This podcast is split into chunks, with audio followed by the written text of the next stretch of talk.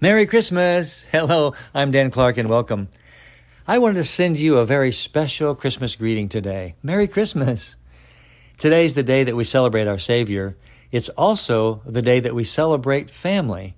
Now we do it in lots of different ways. In my family, there's always food. And, you know, when there's children around, there's gifts to open in the first thing in the morning and maybe football in the parade and maybe singing Christmas carols. And of course, the meal is the big deal also.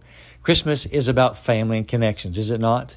My prayer today is that you will have the most wonderful day, that you will spend time with those that you truly love. And as you're spending time with them, my prayer is that you will practice giving them the things that are in the inside of you.